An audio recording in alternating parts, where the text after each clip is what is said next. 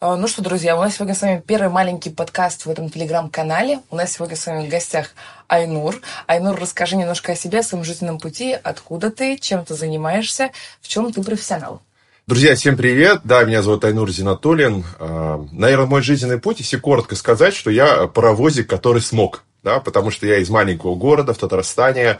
А, и в целом вообще все, как бы, если бы если бы, наверное, э, не было во мне какой-то такой идеи, что все может быть иначе, я бы сейчас точно должен быть на заводе, должен работать, значит, с 5 утра до 5 часов вечера. Э, у нас завод на химии. И вот в целом некая такая жизненная траектория обычно складывается у тех людей, которые родились в Нижнекамске. Да, но у меня все время была такая мысль, что все может быть по-другому. И можно как-то по-другому прожить эту жизнь. Поэтому там, на сегодняшний а, день я живу в Казани, я тренер по публичным выступлениям, написал книги, выиграл всевозможные премии. И прямо сейчас мы пишем этот подкаст на Тавриде э, вместе с Ириной и ведем здесь образовательные программы в том числе, в том числе, вот это первая стратегия, да, то есть родился в маленьком городе, вторая история тоже, вторая линия, в том, что я с трех лет заикался, у меня были большие проблемы с речью, и, э, и, и сейчас, когда мне говорят, что кто-то боится выступать, или у кого-то какие-то проблемы, я говорю, ну, ну, все нормально, посмотри, все возможно. Все возможно, если ты будешь, не знаю, хочешь что-то делать. Не просто мечтать, не, не рисовать мандалы на то, что все случится. А если будешь что-то в жизни делать, то у тебя точно это получится. О чем говорят на публичных выступлениях? Наверное, ключевой такой вопрос, который возникает. Про что говорить? Почему в целом важно говорить? И насколько это увеличивает профшансы, исходя из тех людей, с которыми ты работал? Угу. Профессиональный шанс в каком смысле? Насколько увеличит мой карьерный путь то, что я могу презентовать себя и рассказать о своих идеях? Угу. Слушай, ну, э, ну, это значит да. То есть сто процентов люди, которые говорят хорошо, люди, которые умеют формулировать грамотную мысль, которые делают это эмоционально, структура понятна и для той аудитории, которая тебя готова слушать, обычно это происходит так, что там нужно выступить на конференции, так кто у нас хорошо говорит, не стесняется, ну там, вот Элина, там, да, или вот там Наташа, вот там Миша, пожалуйста, иди. И, как правило, эти люди светятся, эти люди являются некими такими амбассадорами бренда компании или там другой организации, и у них увеличивается медийность, их становится, их больше приглашают, они становятся э, в том числе активом компании, потому что если ты от лица компании презентуешь презентуешь на некую широкую общественность, то вот ты становишься не просто сотрудником, не просто там каким-то звеном, а становишься активом, который, как правило, система, в которой ты работаешь, начинает защищать, оберегать и, собственно, ну, взращивать. Поэтому это важно. Есть две гипотезы, как стать спикером с точки зрения этой работы. Есть вариант, что ты становишься классным профессионалом, у тебя появляется продукт, и тебе есть о чем говорить. А есть второй вариант, когда ты просто классно говоришь, но пока что непонятно о чем. Я приверженец первого варианта, что вначале чтобы стать хорошим менеджером, нужно чем-то управлять. А, расскажи, как ты думаешь, э, с точки зрения там, карьерного пути, какой вариант лучше, чтобы научиться классно выступать? Все-таки стать профессионалом вначале, вырасти по карьерной лестнице, потом рассказывать, или же просто начать рассказывать и быть классным пацаном? Угу. Смотрите, на самом деле этот разговор ведется уже очень много тысяч лет, как минимум с Древней Греции. Это, собственно, две школы, которые есть. Первая – это школа Аполлона, вторая – школа а, Дионисия. Дионисий – это школа а, такого вот наслаждения, удовольствие, эмоции, быть классным пацаном. А, школа Аполлона – это структура, содержание, форма. И это история про профессионализм. Да? И в целом, когда мы говорим о спикерах, как правило, не делится на эти две категории. Первый – умные профессионалы, которые плохо говорят. Вторые – болтушки, веселушки, у которых нету никакого, собственно, ну как бы нет никакого э, содержания. И всегда, когда мы обучаем людей, и даем вот, ну, как бы обучаем этому искусству, мы всегда говорим об интеграции этих, собственно, двух областей содержания и формы. Спасибо.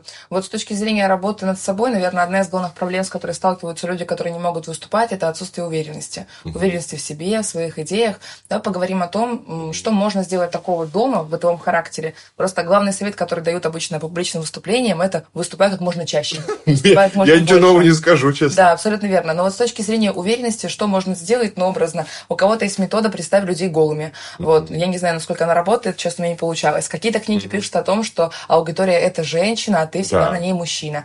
Да. А, какой придерживаешься концепции, вот какую дашь рекомендацию mm-hmm. с точки зрения уверенности, что можно сделать уже сегодня? Mm-hmm. Ну, первое, еще раз повторюсь, есть такое понятие, называется time, время, проведенное на сцене, и ты должен его увеличивать для того, чтобы себя чувствовать увереннее. Это база, основа, фундамент, на нее опираемся.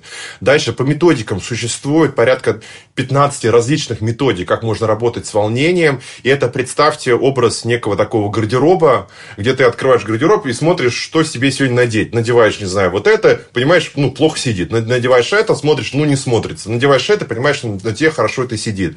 Моя рекомендация открыть, э, не знаю, посмотреть в поисковике все эти, все эти 15 методик, все на себе перепробовать, и просто посмотреть, что сработает конкретно на вас. Потому что, например, есть методика работы э, с визуально-образными всякими вещами, это медитации. Я знаю людей, которых работает медитация. Я знаю людей, которые, чего, медитация, ничего не работает. Дайте что-нибудь неработающее. Есть э, через тело точка хэгу, где мы ищем точку, на нее нажимаем, и, собственно, у вас происходит некое такое расслабление. На кого-то работает, но я знаю, что, на, например, на спортсменах, сколько раз я это проделал, они не чупают, у них нет, не болит хэгу, а у остальных болит. На вас не работает, не работает. Идем дальше.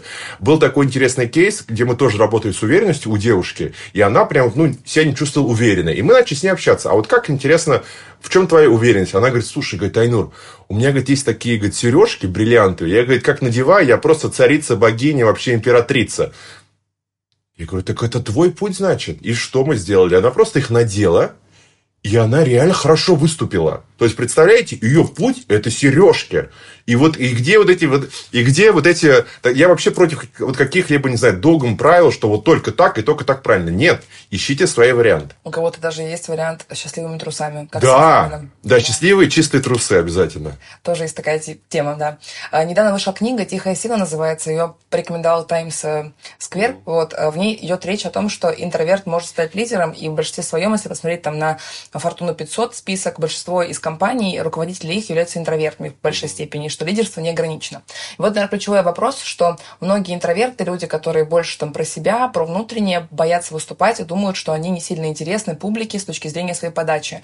А я в свое время, когда ставила э, речь и работу, даже пошла на школу харизматиков э, в Comedy, вот мне хотелось поставить шутку. И после второго занятия я поняла, что абсолютно не могу шутить, и для меня эта форма, она абсолютно неприемлема. Я не понимаю, как перевести потом в рабочее состояние людей, которые смеются. Вот, потому что шутка все-таки имеет свою какую-то концентрацию. И вот, наверное, ключевой вопрос. А каким вариантом можно прибегнуть образно? Можно там прийти к шуткам, к харизме, да? Вот, но если ты, например, интроверт, но являешься лидером, что да, взаимосвязано в целом, что тебе можно такого сделать с точки зрения образа, как варианта, вот, чтобы выступать уверенней? Угу. 95% всех публичных спикеров являются интровертами, и только очень малая часть реально является экстравертами. Если мы посмотрим на публичных людей, которые выступают на больших сценах, а вы когда-нибудь видели, что они делают после? Они забиваются в угол, берут книжечку и говорят, не трогайте меня, я читаю, мне хорошо, потому что я восстанавливаюсь. Поэтому, действительно, если вы интроверт, у вас есть огромная склонность к сцене. Это вот первый такой главный тезис. И поэтому ну, интроверсия, это не знаю, это не какая-то болезнь, это наоборот, это хорошо, это предрасположенность, потому потому что именно интроверты способны внутри варить и генерить интересный контент, который потом они смогут сказать. Они фокусированы вовнутрь. Экстраверт фокусировка во внешнее, на людей, на формы, на инструменты и так далее. Поэтому это первая идея. Вот, что они могут сделать? Существует порядка 30 инструментов и форм, как можно интересно говорить, какие можно применять различные формы. Что можно сделать, допустим, интроверту, ну, отвечая на твой вопрос. Например, из э, вот этого инструментария можно, а, допустим, можно использовать использовать формы задачи. Когда, допустим, спикер выходит, он начинает выступать и говорит, Например, сейчас смотрел тоже лекцию, лекцию Роберта Сапольски, он тоже все свои лекции начинает с задачи. Он говорит, представим ситуацию, там, не знаю, мужчина, там, менеджер э, выполняет задачу, и на выполнение задачи тратит 8 часов. Там, из них столько-то часов на это, столько часов на это, внимание, вопрос, как решить эту задачу? И, и этот вопрос начинают люди генерить. И дело в том, что, ну, то есть, вот, эта форма называется фасилитация, когда не спикер, не является спикером, он является, так скажем, управляющим динамикой группы.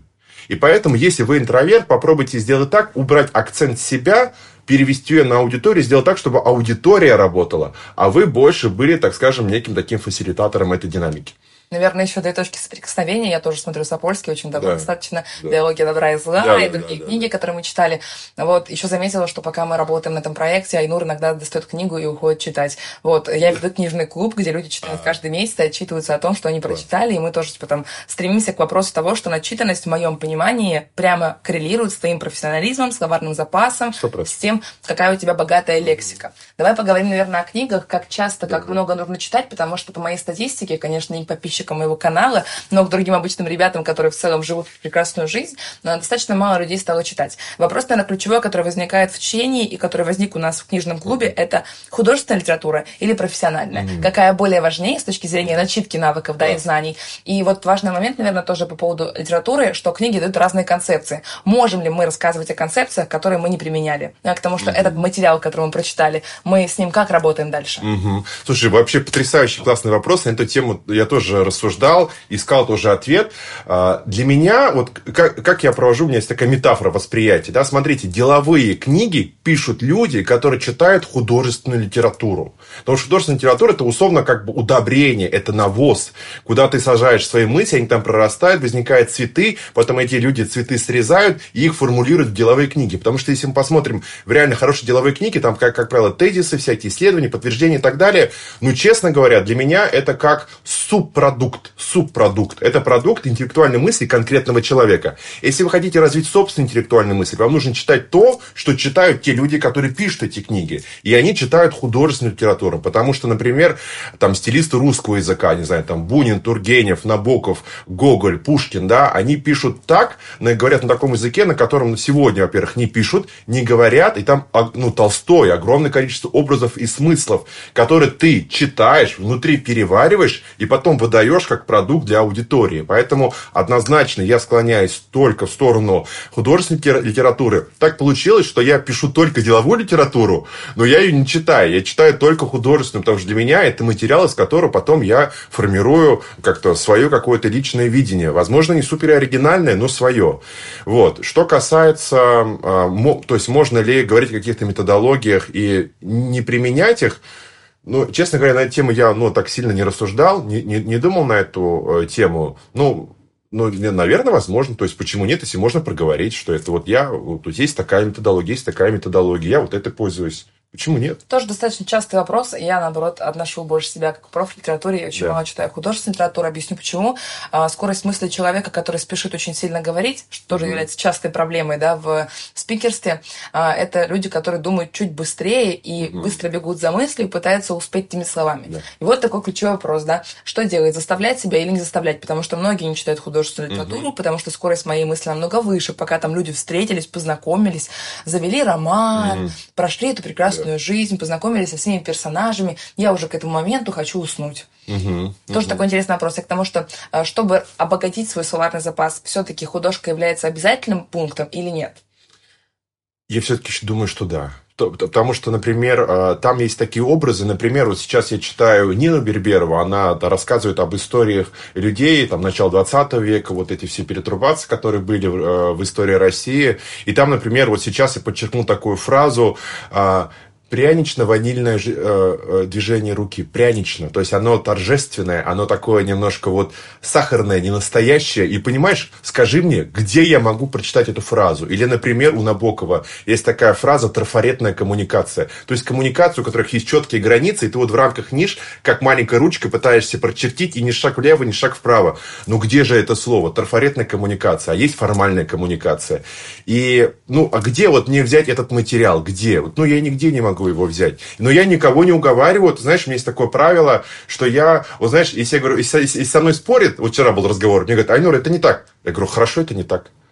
И все. И как бы, я говорю, хорошо, это не так. У меня есть такое правило, возможно, кому-то понравится, интересно будет, кто-то будет спорить. Кстати, я с вами соглашусь, если будет со мной спорить, что я всегда э, хвалю бесплатно, а критикую за деньги. То есть, если со мной все говорят, я всегда говорю, ты лапочка, все хорошо, все классно. То есть, я всегда выдаю только положительную обратную связь. Но если мы говорим о критике, если мы говорим о сложном интеллектуальном продукте, я его, как правило, не выдаю вовне. Тоже интересный вопрос, да, если уйдем в критику, угу. каким образом собрать критику после своего выступления? Тоже не все к ней готовы, во-первых, да, это да. тоже важный момент. Иногда критика приходит, когда ты ее не спрашиваешь, тебе ее пишут, например, да, да ты целом да, да, да. точно знал, что что-то провалилось, и что пошло не так. Вот тоже интересный такой момент, э, как лучше собрать критику. Кто-то рекомендует посадить своего друга, знакомого в зал, чтобы он там от, как-то отмониторил. Кто-то э, делает видеозаписи, потом отсматривает видеозаписи. Но я понимаю, например, для себя, что профессионализм спикера, он проявляется в моменте полетного выступления. То есть не момента, когда у тебя выступление на 10-15 минут, а когда ты говоришь с аудиторией там около часа, к примеру, и вот за этот прекрасный час ты можешь дать какую-то выборку. Но, к примеру, на школе спикеров или тренеров очень часто демо-версия идет 10-15 минут. Угу. 10-15 минут – это отличное время, чтобы притвориться. Вот, я к тому, что э, сколько должна идти запись, если это запись, по какой форме можно сделать эту обратную связь, кого посадить в зал, чтобы точно понять, какие у тебя проблемы. Угу. Смотрите, есть разные формы. Например, если ты работаешь B2B с компаниями, то они потом собирают обратную связь от участников, они к тебе совершенно не видят тебя впервые в жизни, они не пытаются тебя, ну, как бы, у них нет такой задачи тебя не ранить, и они пишут там себе все, что угодно. Это нормально. Потом есть показать, например, в Сбербанке, в деловой среде, там тоже являюсь спикером, у нас есть, у нас есть понятие NPS. Это индекс удовлетворенности наших э, слушателей. И они нам прямо ставят оценки, у нас там есть всякие как бы графики и так далее, мы четко знаем, где мы находимся. Это тоже абсолютно нормально. Но если мы говорим о таком, так скажем, э, неформальном мероприятии, где вот, ну, не знаю, ты просто нашелся, я всегда рекомендую там своим клиентам и так далее снимать свое выступление и потом отправлять мне на... Я отсматриваю полностью, что и как, где там выстроено и так далее. То есть я ну, склоняюсь к тому, чтобы надо отдавать это профессионалам, чтобы они смотрели, что где у вас не так. Наверное, консалтинг. Важно заметить для всех, кто слушает этот подкаст, что обычно действительно бесплатную обратную связь мало кто дает, и ну потому да. что обратная связь это огромный процесс с точки это зрения отсмотра, да, отсмотра, потому что по критериям там базы, то, что ты оцениваешь в моменте, это огромный перечень того, что можно исправить. И вот, наверное, ключевой вопрос, работают над ней люди или не работают, потому что иногда те, кто плакает, вот я занимаюсь э, с педагогом дикцией, и он не берет к себе учеников, которые не делают домашние задания, Конечно. потому что никакого прогресса нет, соответственно, да, и какую бы ты обратную бы связь не давал, это безрезультативно. А, тоже такой интересный вопрос. По каким критериям обычно идет оценка а, любого видеоролика, на котором ты выступаешь? На что ты смотришь? Существует порядка 10 критериев оценки э, материала как публичное выступление. Это а, как бы эти критерии оценки в основе моей методологии. У меня есть методология, она называется «Высшая лига». Это ну, некая такая методология прям хорошего выступления, которое люди смотрят от начала до конца, не отрываясь, как супер увлекательный и полезный фильм. И там есть такие параметры, как, как рельефность. Рельефность, насколько у тебя рельефное выступление с точки зрения фактов, исследований, ты их используешь или не используешь. То есть, насколько у тебя вот эта вот плоскость, она как мысль прямая, плоская, либо, либо рельефная. Какое Есть глубокое, понять... Какое да. глубокое выражение с точки зрения рельефа, насколько много параметров туда заходит сразу автоматически. Ну, я потому что это про все. Это и про объем личности, и про объем материала, да. и про обволакивание аудитории, и про да. общее впечатление. Да, вот, допустим, есть такой критерий, называется имманентность. Имманентность, это впервые слово прочитал у Мираба Мардашвили, у философа, он обозначает так, имманентность – это э, равнозначность своему слову. И вот это внимание очень интересно. Бывает, спикер о чем-то говорит, и ты его слушаешь и думаешь, блин, в какой книге ты это прочитал, чувак? Мне кажется, ты перечитываешь, ты пересказываешь чужие мне книги, мне не интересно, мне интересно, что думаешь ты. И имманентность – это равнозначность слову. И вот это ощущение, оно выражается в мурашках, выражается в чувствах. Это, ну, эффект «я тебе, я, и там, я не верю» или эффект «я верю тебе». Интересно, да, факт тоже, что э, люди в 21 веке уже там, да, при изданиях типа «Мифа», зная огромное количество бизнес-литературы да. реально могут узнать, Конечно. какую книгу ты цитируешь. И это ужасно, с одной стороны. Да. А с другой стороны, например, работа тренера заключается в том, чтобы ты образно прочитал там 20 книг, объединил их в практикоориентируемый материал, да. адаптировал на аудиторию. Потому да. что многие почему-то думают, что спикерство, тренерство – это достаточно такая поверхностная история. Ты вышел типа рассказал, mm. что ты знал, что ты применял. Ну, там, цитируя лидера премии, к примеру, пять mm. уровней команды формирования да. культуры, все прекрасно понимают, чья книга сейчас идет да. и что будет следующим. Да, интересный критерий. Вот есть, да, есть рельеф, есть имманентность, есть понятие структурности. Насколько ты, какую структуру речи ты используешь? Существует порядка 12 форм построения структуры. Это получается у нас одномерно дробная, дальше пошаговая.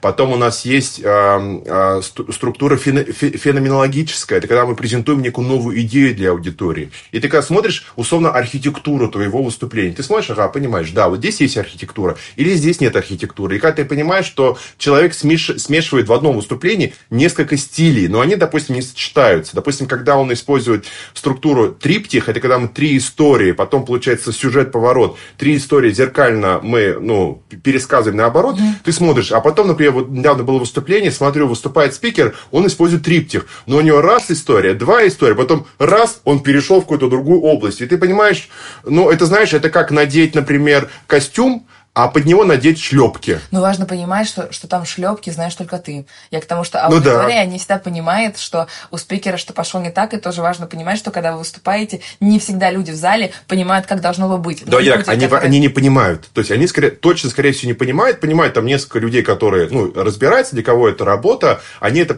Но дело, знаешь, фишка в том, что я вот когда смотрю это выступление, я понимаю, что условно индекс его влияния на аудиторию был бы ну, в разы выше, если бы он соответствовал вот, ну, некой такой вот идее, форме. Но, к сожалению, он просто не знает это и нарушает.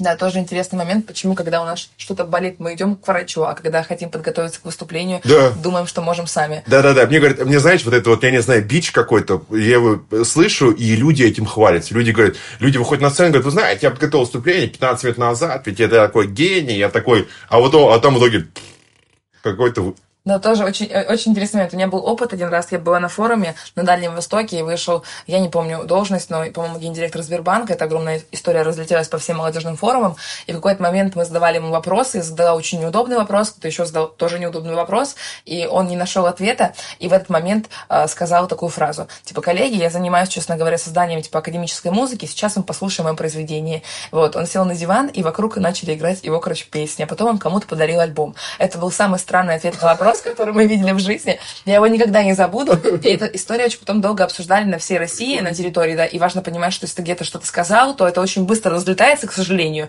Да. да, как видео, там, не знаю, в рилсах и в других ресурсах, очень быстро все неудобные фразы разлетаются. Угу. Ну вот. И у меня, наверное, такой возникает вопрос на основе этого. А что мы делаем с вопросами, если образно с выступлением мы там понимаем, к кому можем обратиться, и выступление можно подготовить с точки зрения структуры и элементов, и результата спрогнозировать и прорепетировать, то когда мы говорим о ответах на вопросах очень тяжело спрогнозировать то, как мы будем реагировать на тот или иной вопрос. От чего зависит, как готовиться. Угу. Существует порядка 10 методик ответов на вопросы в зависимости от той аудитории, ситуации, в которой ты находишься. Есть, допустим, когда ты работаешь э, с залом, которые, ну, допустим, просто у тебя выступление на большом форуме, и там существуют одни правила, там пять правил. А есть, когда ты, допустим, внутри компании, внутри корпорации, там совершенно другие правила. Если возьмем, допустим, пример вот с этим, э, да, ну, человеком, да, который поставил свое произведение, там у нас идет э, работа уже э, с понятием, как там есть понятие такое, что мы когда работаем с залом, э, у нас зал это, как тебе сказать? В данном там, случае инструмент. Ну да, да, то есть это инструмент, с которым ты взаимодействуешь, и там в зависимости от ситуации ты можешь, допустим, либо, э, как правило, то есть это работа с неудобными вопросами, потому что работа с удобными вопросами, все понятно. Тебе задали вопрос, ты ответил, там, Айнур, сколько время? 12, там, 12.46. Окей, хорошо. А есть неудобные вопросы. И все-таки вся методология фокусируется вокруг неудобных вопросов с неудобными зрителями. А знаешь, что интересно? Интересно, что когда мы работаем с неудобными вопросами, мы работаем с не вопросами, мы работаем с а, распределением влияния, потому что все неудобные вопросы задают люди, которые, как правило, недовольны своим статусом в данный момент, в данной ситуации. И любой неудобный вопрос для профессионала спикера это является вопрос борьба за ранг борьба, собственно, за место под солнцем. Интересная гипотеза. Как типа не проиграть участнику, который тебя решил утопить? Все верно, и все верно. И в этом случае вот есть вот эти методологии, то есть как мы с этим работаем. Есть э, форматы, когда мы, допустим, там приглашаем его на сцену. Есть формат, когда мы задаем, а вы как думаете? Есть формат, когда мы говорим, э, э, ребят, помните, там есть такой интересный момент, когда мы э, создаем правила, допустим, все вопросы в самом конце выступления. И потом, если кто-то в моменте поднимает руку и говорит, ребят, мы же заключили правила. Все вопросы в самом конце. И вот ты можешь таким образом всех назад переводить. Есть вопрос, когда есть тоже такой инструмент, когда мы соглашаемся. Вот там спрашивают, а правда ли вы, что там в 2013 году вы там подскользнулись на э, корове лепешке и упали? Ха-ха-ха. Да, это правда. Да. Ну, вот, ну, вот есть, ну, опять-таки, утрирую, да, но вот есть да. много всего. Есть тоже интересный такой кейс с точки зрения работы. Есть такое упражнение, что участник выходит, представляет себя, будто 10 лет прошло, и ему, типа, пресса задает вопросы. И участник uh-huh. это пресса. И всегда, когда участник формирует какой-то ужасный вопрос из серии, ну, какого-то ужаса, то это обычно больше про него, чем про человека, который сидит напротив. То есть вопрос это не всегда характеристика а, спикера, который выступает. Это, да, это всегда борьба за власть. Любой вопрос из зала, который является неудобным, это всегда борьба за власть. И в этом случае мы можем либо чуть-чуть дать ему этой власти, либо мы можем эту власть, так скажем, вот мы, как правило, работаем на цифре 3, то есть нам один участник задает ну, нехороший вопрос, мы даем ему власть, это внимание, потом еще раз даем внимание, если он третий раз просит внимание, мы даем ему по шапке. Интересная гипотеза. Интересная гипотеза. Mm-hmm. Ну вот с точки зрения моей работы, неудобный вопрос, это, наверное, часть этой прекрасной жизни. И у нас в моем мире, короче, есть несколько правил по поводу неудобных да. вопросов. Это скорость ответа, ага. а, твоя позиция на месте сцены, где ты стоишь, потому что это правило дебатов в большей степени. И серии там лучше не отходить назад, потому что да. ты покажешь, что ты мягкая Интересно. тряпочка, да.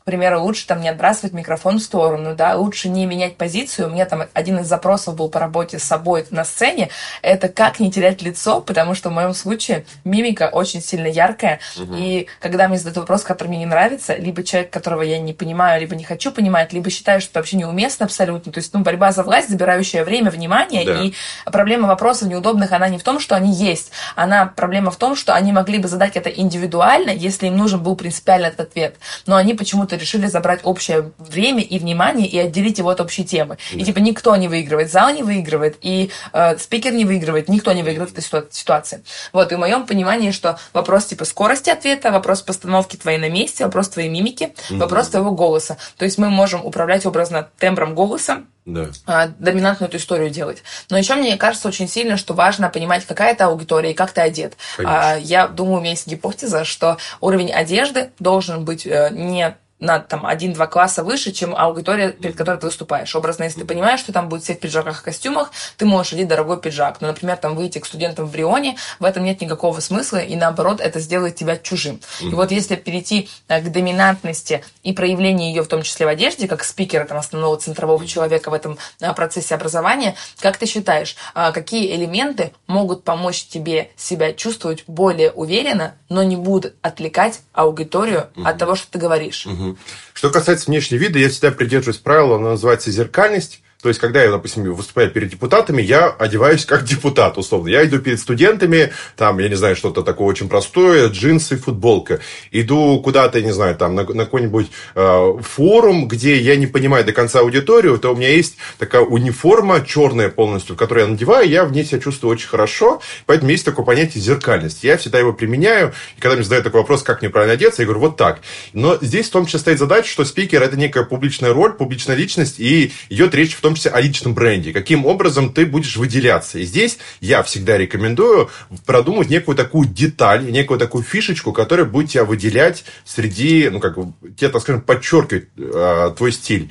И здесь это может быть, допустим, это может быть какой-то цветопомада, или, например, это может быть брошь. У меня, например, дома коллекция броши, порядка 20, которые я надеваю на пиджаки, огромное количество. Я, да, реально, реально, такой интересный. Правда, у меня есть броши, я использую два символа. Первое, это маска, я их покупаю в разных городах, в разных странах. И второй образ это солнце. Маска, солнце... потому что Станиславский? Маска и солнце являются два архетипических образа человека, который занимается на сцене. Угу. Есть два, вот если мы пойдем в семиотику, это наука о символах и о знаках, там есть, собственно, в сценическом мастерстве есть два символа, которые от природы являются сценой. Это маска это солнце. Я вот использую, так скажем, я их подчеркиваю. И для меня вот эти образы, это является в том числе характеристикой свой-чужой, потому что человек, который понимает, какой образ я надел, а не случайно это сделал, то это в том числе подчеркивает. Например, когда я в Российском обществе знания э, читал лекцию, по-моему, о, опять-таки, о символах и о знаках, и их влиянии на аудиторию, я, например, помню, надел Бесы, кто же, э, в Третьяковской галерее есть отдельная э, зона, где уделено его внимание. Там ангелы, бесы, я не помню. Вот он об этом рисовал, по-моему, еще спящий этот, э, крас... он не помню, он еще он рисовал картины. И я надел образ э, автора, который э, сошел с ума. И там, по-моему, да, это был, по-моему, марафон, какой-то психологический марафон. Я надел этот образ, потому что он соответствует этому марафону. Ну, такие, в общем, всякие интересные игры. Как, например, Эльвира Набиулина, каждый раз выходя в публичное пространство, она надевает определенную брошь, которая, так скажем, символизирует месседж, который она не проговаривает вербально, но она символизирует это через образ. Это тоже, в том числе, ну, работа с этим. Это как фильм с Ди Каприо один есть, где он везде надевает цифру 12 в платок на пиджаке и во все символы, которые встречаются второму человеку, и потом потом он угадывает. Да, да, да, да, да, да. Ну, это да, программирование. Поэтому это в том числе тоже такая интересная игра. Поэтому здесь, с точки зрения одежды, я помню тоже интересный кейс. У нас а, мы готовили, ну, я готовил девушку к выступлению. Она продает очень дорогие препараты для семенения коров. В общем, она продает какую-то уникальную сперму. Надеюсь, слово можно говорить здесь. Вот. И, значит, она, ну, что вы поняли, ну, как бы, что вы поняли, значит, там, сумочка Шанель, значит, ноготочки, вся такая очень девочка, цыпочка. И, и мы с ней должны были выступать перед фермерами Татарстана. Мужики. Мужики, такие прям мужики, короче, да. Вот. И что мы сделали? Значит, мы, значит, э, каблучки убрали, сумочку убрали, ноготочки спилили, шарфик вот такой огромный такой вот надели, надели, в общем, во все ее самое плохое, и она, я, а вот теперь вот ты готова. И она ушла, и она, это был хит. Она очень хорошо выступила, к ней потом подходили, потому что вот представьте, она во всем своем Шанель идет выступать в село. Они подумают, ну, какая-то московская цыпочка приехала, что на дурочку, ничего не понимает. И не а... будут слушать. Да, и не будут факт. слушать, моментально отключатся. Поэтому, и она здесь, ну, максимально здесь своя. Поэтому, когда вы думаете, как одеться, Первый принцип для меня это зеркальности, второй, э, ну, второй принцип это некая такая деталь. Тоже интересный такой момент, да. Э, коснулись темы брендинга спикера, да, который выступает. Многие mm-hmm. профессии предусматривают под собой выступления. Мы там э, в большинстве своем где-то все равно выступаем, рассказываем о проектах, в том числе там те, кто подписан, там большинство проектники. Давай поговорим о том, что должно быть в стартер-паке э, mm-hmm. спикера, когда мы говорим, объясню, почему спрашиваю. В общем-то, мы познакомились с Айнуром заочно.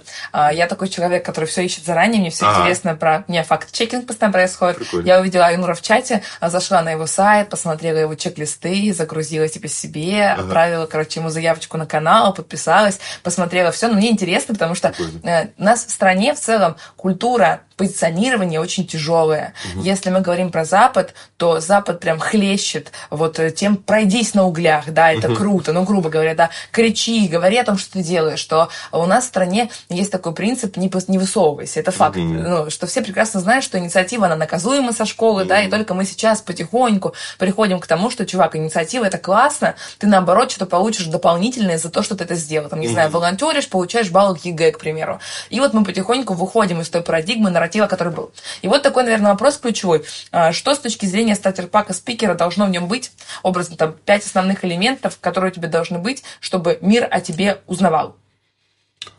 Ой, слушай, такой интересный, вот что, а что такое starter pack?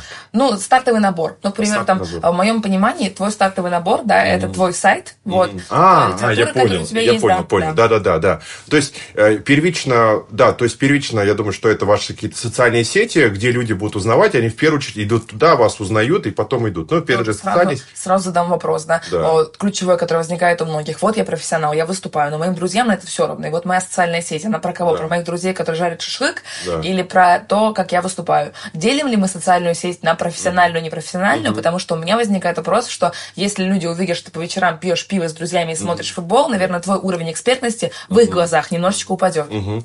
Социальные сети это некая такая витрина магазина, на которую люди смотрят, а им интересно зайти, остаться с тобой, не остаться. Поэтому здесь мы в первую очередь работаем на нашу целевую аудиторию, собственно, связь с вашей профессией. Вот. Я знаю людей, которые делят на личное и профессиональное. Честно, для меня это Марокко. Для меня, ну, для меня звучит так. Работать в два раза больше. Да? Поэтому я это не делаю, но я рекомендую себя делать одну какую-то базовую и в нее уже пытаться как-то очень органично вписать вашу личную жизнь, вашу профессиональную жизнь. То есть вести все-таки одну страницу, а не иметь какую-то тайную страницу, на которой вы пьете, жарите шашлыки, играете в футбол и валяетесь там на траве, я не знаю. То есть общем, это... Да, в нашей стране лучше никому не показывать. Да, ее лучше никому не показывать. Очень, очень такой момент осуждения и общности очень высокий, и люди любят делать предубеждения, выводы, да, и ты можешь да, заехать, да. типа, и о тебе уже какая-то история, она как бы произошла. Я вообще, знаете, за то, э, что когда ты с кем-то работаешь, не сильно мешать. Объясню почему. Потому что страна реально маленькая, все реально между собой знакомы. Найти, типа, знакомого через знакомого встретил там человека в Москве действительно легко.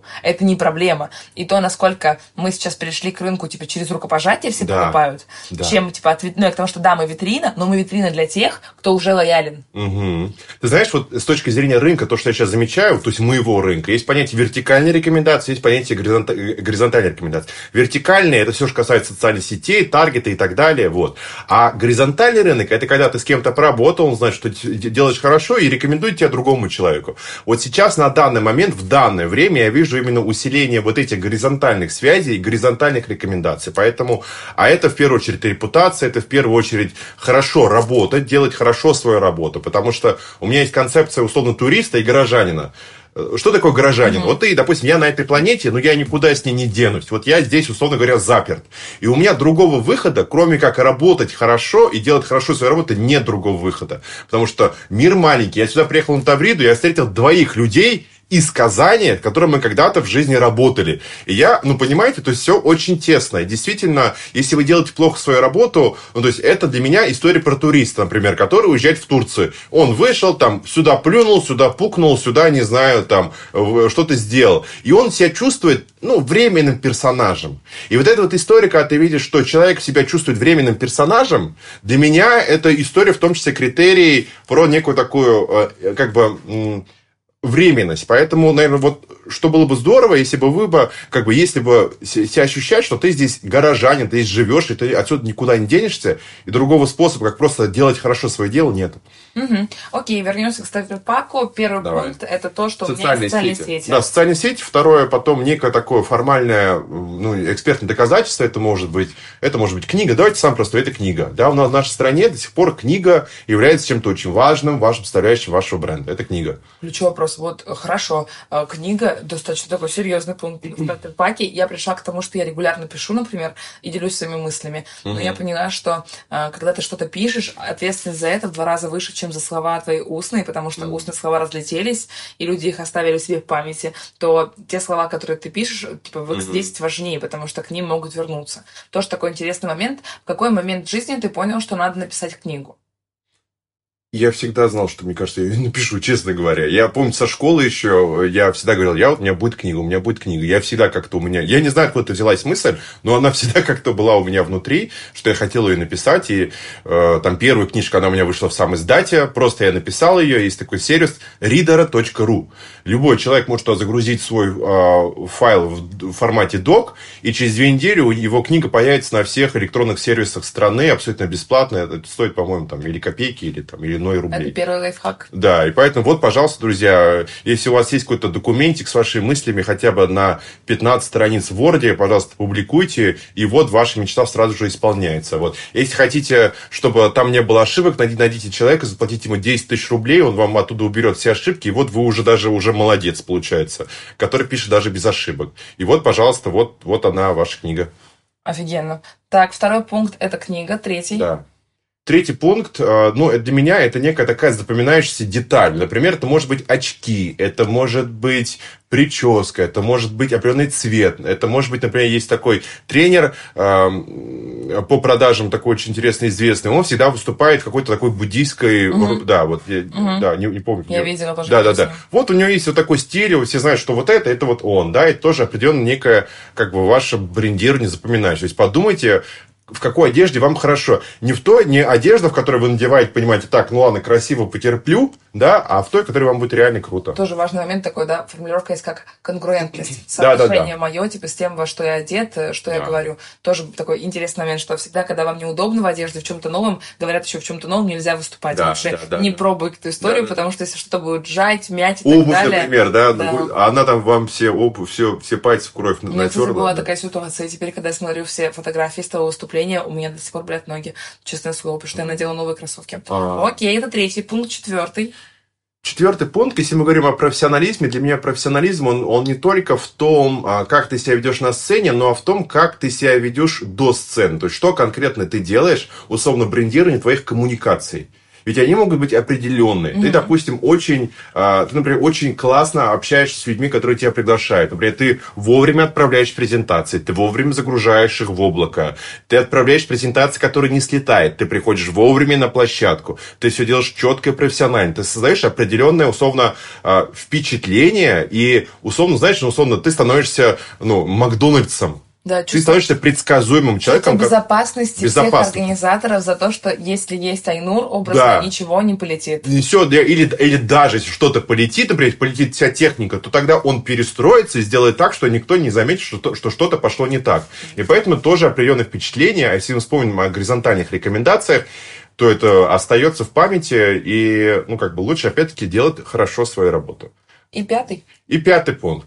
Ну вот здесь ты меня поймала, э, ты меня сейчас зажала в угол, я сейчас нет в голове какого-то конкретного, честно говоря, ответа с чем здесь можно... Я, Может быть, у тебя есть своя версия? У меня есть, честно говоря, своя версия. Это сопровождение, все, что связано с музыкой, аудио О. и фото, и все, что связано с презентацией. Визуал. Да, классно, визуал. Классно. Мне кажется, визуал это супер, типа, дорого, это супер круто, это недорого стоит, но это очень дорого смотрится, да. потому что есть классно. классные э, люди, которые выступают. Я там смотрю некоторые презентации федеральных проектов и думаю, о боже, вы выступаете в таком святом месте, люди мечтают побывать на этой сцене, mm-hmm. постоять там перед залом в тысячу человек, а вы выходите такими презентациями, от которых хочется рыдать. Я, знаете, часто делаю упражнения в своих тренингах, когда мы говорим о восприятии человека, прошу всех закрыть глаза и представить дерево, да, и мы таким образом понимаем, кто у нас визуал, аудиал, да. кто у нас кинестетик, как человек воспринимает информацию. И в моем мире спикер должен удовлетворить все запросы восприятия информации. То есть это и визуал, как я выгляжу, что показываю, это и аудио, насколько мой тембр речи комфортный, насколько людям удобно, к примеру. Это то, насколько я передвигаюсь по сцене, насколько безопасно они себя чувствуют и меняется ли картинка. И это, наверное, в том числе и тактильность, насколько я потом с ними остаюсь, разговариваю, да. насколько мне это да. комфортно и удобно. Потому что многие там спикеры вылетают как пуля после своего блока, и ты их там не увидишь. Mm-hmm. И вот тоже, наверное, шестой бы пункт добавила, сдерживать mm-hmm. обещания. Mm-hmm. Типа, часто спикеры говорят, типа, я отдам презентации, либо там, да. я, короче, отвечу вам, напишите мне, типа, я скину 10 книг, объясню, почему вспомнила. У меня была фишка, когда я в университете училась, мы отдавали людям Google Диск с книжками. И в какой-то момент, спустя пять лет, пять лет прошло. Ко мне дошел молодой человек и такой говорит, Элин, добрый день, я как-то у вас был на тренинге в 2015 году. Угу. Вот, вы обещали, в общем, диск, я вам как бы написал ВКонтакте, а вы только не прочитали сообщение. Офигеть. И я в этот момент думаю, господи, ты пять лет с собой это носил. То есть я к тому, что э, около моего имени в его голове да, да, да. сложилось, да. типа, это знаете, как в GetContact, когда заходишь, как тебя подписали, так и тут около моего имени сложилась определенная вот такая вот претензия. И а мне бы не хотелось, чтобы люди уходили с претензий. Ну и, наверное, на финал такую, да, историю. Очень бы хотелось, чтобы ты дал рекомент, а, учитывая, сколько ты книг читаешь, и что... Вообще, я... Что, чтобы понять человека, моя гипотеза звучит так. Чтобы понять человека, нужно читать то, что читает он. Uh-huh. Вот, типа, и классно, когда друзья, знакомые, коллеги читают одни и те же книги, потому uh-huh. что поле становится чуть-чуть ровнее. Uh-huh. Вот, и понятийный аппарат тоже, потому что для всех стул и стол, стол вот одинаковый, да, и пряничный там жест, это да. тоже для всех разное. И чтобы сделать какое-то уравнение между, это тоже важный момент что порекомендуешь прочитать вот прям по своему личному рейтингу, mm-hmm. что тебе понравилось из серии, что самое интересное, самое полезное, и что mm-hmm. э, среднеполезное. Вот я еще, честно говоря, делаю у себя списки абсолютно неполезной литературы и делаю список книг, которые никому не рекомендую. Слушай, у меня правда есть список. Я делаю разборы книг у себя телеграм-канале. Давай сейчас я прям его открою. И здесь есть прям такой э, список.